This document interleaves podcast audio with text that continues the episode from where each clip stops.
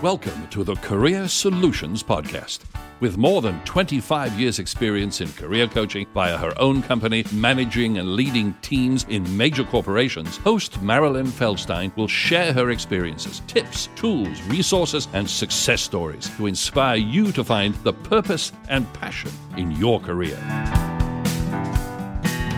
Welcome to the Career Solutions Podcast, where I'll cover one of my favorite topics, networking, or as I like to refer to it as building and maintaining strong career relationships. I believe that this topic is the most important tool in your career toolbox. It can change your life for the better. However, I find that networking can be one of the most challenging aspects to finding your next position or career. I have clients who will avoid it as much as possible, especially for those who are introverted. I've given numerous networking presentations, and when we get to the part where people pair off to begin connecting with each other, I've had attendees try to sneak out of the presentation, and I've had to encouragingly nudge them back into the room. So why is this topic so frightening? There are many reasons, but let's discuss a couple. The first is that people may not know what to say about themselves or to ask or discuss with others. Or some people just don't like talking about themselves. You'll want to prepare in advance so you're comfortable responding to the statement, "Tell me a little about yourself." We've been socialized to not talk about ourselves, and we may want to avoid it at all costs. I recommend that you think about who may be at the meeting, event, or party to prepare yourself with questions or topics you'd like to discuss. This preparation may reduce some of your anxiety. A mistake some people make is to think that this is all about them. It's not.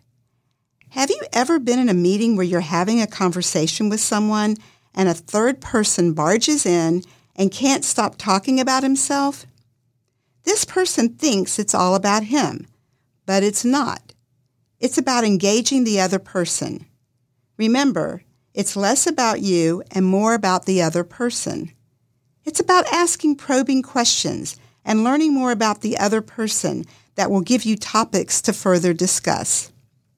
Still, you do want to talk about yourself, especially if you're looking for another position or career. Let me be very clear here. People are not mind readers, and if you don't let them know what you want, they cannot help you. I've had clients who were embarrassed that they lost their jobs, so they didn't tell anyone and looked only online. If you've been listening to my podcast, I discussed this in episode five. Looking only for positions online may significantly delay finding your next position. So now let me tell you how networking changed my career and life and why I'm so passionate about this topic. I was never taught how to network as an undergraduate or in graduate school, and I'm an introvert. I visited our career centers to gather as much information as possible, but this wasn't one of the topics we covered. And so I thought networking meant going to bars for a drink or playing golf with senior leaders. Going to bars wasn't something I was interested in. And even though I was very active in all types of sports, golf wasn't one of them. So as a manager in a large corporation, I figured that my career was left to someone else who would recognize me for a promotion. Is this what you've thought? Then, after going through three downsizings in the same company, where we were all losing our jobs because the company was selling its core business, I decided that I needed a network outside my company, which I didn't have. You see, I was spending sixty to eighty hours each week working and just didn't think I had the time for professional associations. This was a huge mistake. The third downsizing was the wake-up call that forced me to make a commitment to figuring out how to build new relationships outside my company. So I read what little there was at the time about networking and began attending monthly professional meetings. the one organization that really resonated with me was the Association for Talent Development, also known as A T D, which was then the American Society for Training and Development, known as A S T D. I wasn't a trainer, but training was part of my responsibilities, and I enjoyed it. I felt part of this association and loved learning from their speakers, and they embraced me. Being a member led to multiple leadership roles and speaking engagements, both locally and nationally. It also opened doors for publishing opportunities. Over the years, I have watched others network only when they are looking for their next position, which is exactly what I did initially. This may be a surprise to you, but networking isn't only about landing your next position. It may help you find the right school, certification program, home, babysitter, et cetera. It's about building and maintaining ongoing relationships and asking for advice and leads. You may be in a new position and want to reach out to others both internally and externally who can help you and you can help them. When you ask others for advice, you make the other person feel like an expert. And we all like to believe that we have something to offer that is valuable. This doesn't mean that you have to accept the advice, but it may give you ideas you've never even considered. You are laying the foundation to build on throughout your career. Why else do you need to build strong relationships throughout your career? Because you need other people to help you land a position and negotiate successfully. Then, once you are in your new position, you need others to help you learn the culture and political atmosphere while assisting you in lateral and promotional moves. Let's face it.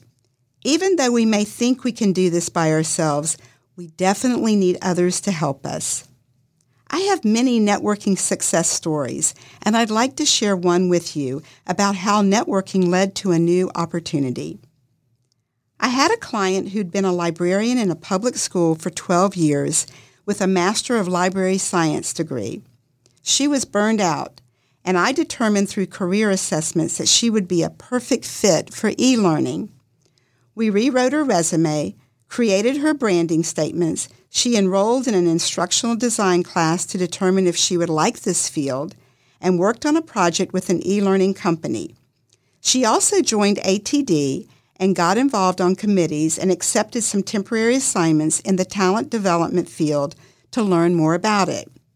She was doing everything right. Then, a few months later, I received a call from a colleague I had previously worked with who informed me that she was losing her learning management system manager and asked if I knew anyone who might be a fit. I immediately thought of my client and called her and coached her on calling my colleague. Her call led to an interview and then the offer. She doubled her salary and has been in her new field and career for more than six years. This story demonstrates how important networking is to your career. When my colleague called me, she trusted me to help her. And when I bragged about my client, this was a form of vetting. Once someone vets you, you're seventy-five percent of the way in, and then you have to sell yourself in the interview. It's all about networking and building and leveraging strong relationships throughout your career. So, if you catch yourself making excuses as to why you should not attend meetings or events, stop and ask what you're afraid of. I'd also like to suggest a paradigm shift. Reframe your fear by saying, I'm going to meet an amazing person who will provide new insights, and then go meet that amazing person. I've found that the most successful people are always building strong career relationships. Don't you want to be one of them?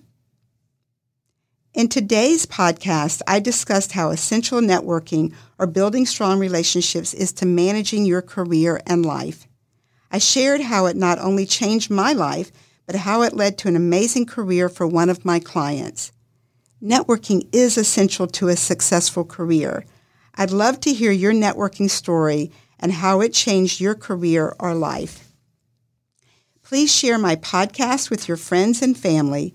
You can also hear me on Apple Podcasts, Spotify, Stitcher, and other major podcast directories.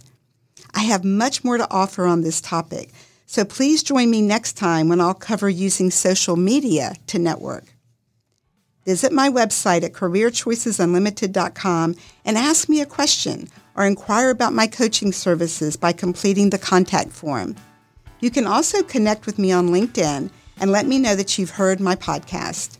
Thank you for listening.